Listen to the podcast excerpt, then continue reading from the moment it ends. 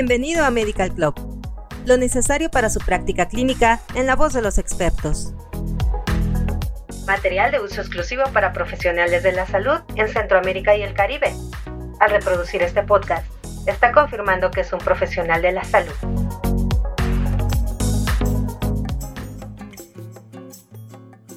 Bienvenido a este nuevo capítulo de Medical Club. El día de hoy hablaremos de qué es el trastorno de ansiedad. Esperamos que el contenido de este podcast te sea de ayuda para ti y para tus pacientes. Las enfermedades mentales han adquirido una mayor importancia dentro del campo de la salud, debido al mayor conocimiento científico que se tiene acerca de ellas y de la carga que representan para el individuo y para la economía de las naciones. Particularmente, los trastornos de ansiedad son el segundo trastorno mental más discapacitante. Además, de acuerdo con la Organización Mundial de la Salud, son los trastornos mentales más comunes en los servicios de atención primaria en el mundo y en la población adulta tienen una prevalencia de 12%. La misma organización también establece que son de los que más tempranamente inician, con una mediana de 15 años de edad, y alcanzan la prevalencia más alta entre los 25 y 45 años, encontrándose más alta en mujeres que en hombres. De acuerdo con la OMS, en 2007, la prevalencia en México para cualquier trastorno de ansiedad a lo largo de la vida era de 14.3%. Este dato coincide con la encuesta nacional de epidemiología psiquiátrica 2003 en México, la cual muestra que es el trastorno mental más frecuente. Los subtipos con prevalencias más altas son la fobia específica, la fobia social y el trastorno de estrés postraumático. En todos ellos, la prevalencia es mayor en mujeres que en hombres. La ansiedad es un estado emocional displacentero que se acompaña de cambios somáticos y psíquicos. Puede presentarse como una reacción adaptativa, como síntoma o síndrome que acompaña a diversos padecimientos médicos y psiquiátricos. Se considera que la ansiedad es patológica por su presentación irracional, ya sea porque el estímulo está ausente, la intensidad es excesiva con relación al estímulo o la duración es injustificadamente prolongada y la recurrencia inmotivada, lo que genera un grado evidente de disfunción en la persona. Esta condición se manifiesta por sensaciones somáticas como aumento de la tensión muscular, mareos, sensación de cabeza vacía, sudoración, hiperreflexia, fluctuaciones de la presión arterial, palpitaciones, midriasis, síncope, taquicardia, parestesias, temblor, molestias digestivas, aumento de la frecuencia y urgencia urinarias o diarrea.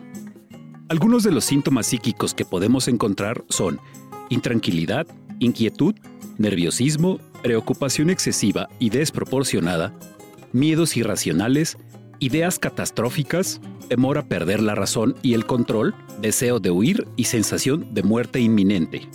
Entre los factores que pueden favorecer la presentación de un trastorno de ansiedad se encuentran los biológicos, que se presentan como alteraciones en sistemas neurobiológicos, GABAérgicos y serotoninérgicos, así como anomalías estructurales en el sistema límbico. Los ambientales, como estresores ambientales, una mayor hipersensibilidad y una respuesta aprendida.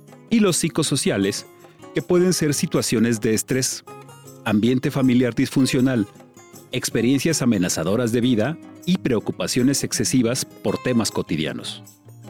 Los factores de riesgo más importantes para la presencia de ansiedad son historia familiar de ansiedad u otros trastornos mentales, antecedente personal de ansiedad durante la niñez o adolescencia, como timidez marcada, eventos de vida estresantes y o traumáticos, incluyendo el abuso, ser del sexo femenino, comorbilidad con trastornos psiquiátricos, principalmente depresión, existencia de una enfermedad médica o consumo de sustancias. La ansiedad puede ser una experiencia emocional adaptativa que ayuda a una persona a evitar o prepararse para futuros desafíos. En contraste, los trastornos de ansiedad causan síntomas severos y persistentes que afectan el funcionamiento del individuo ante ciertas situaciones. La ansiedad patológica tiene una presentación irracional, ya sea porque el estímulo está ausente, la intensidad es excesiva con relación al estímulo o la duración es injustificadamente prolongada y la recurrencia inmotivada, con lo que supera la capacidad adaptativa de la persona generando un grado evidente de disfuncionalidad. El trastorno de ansiedad generalizada se caracteriza por al menos seis meses de ansiedad o preocupación persistente y excesiva que es difícil de controlar y causa angustia o discapacidad significativas. El diagnóstico requiere al menos tres de seis síntomas adicionales. Inquietud, fatiga, irritabilidad, disminución de la concentración, tensión muscular y trastornos del sueño. Con esto cerramos el tema del trastorno de ansiedad. Muchas gracias por habernos acompañado y esperamos que nos escuches en nuestro siguiente podcast informativo. Hasta pronto y no olvides compartir y suscribirte a nuestro canal.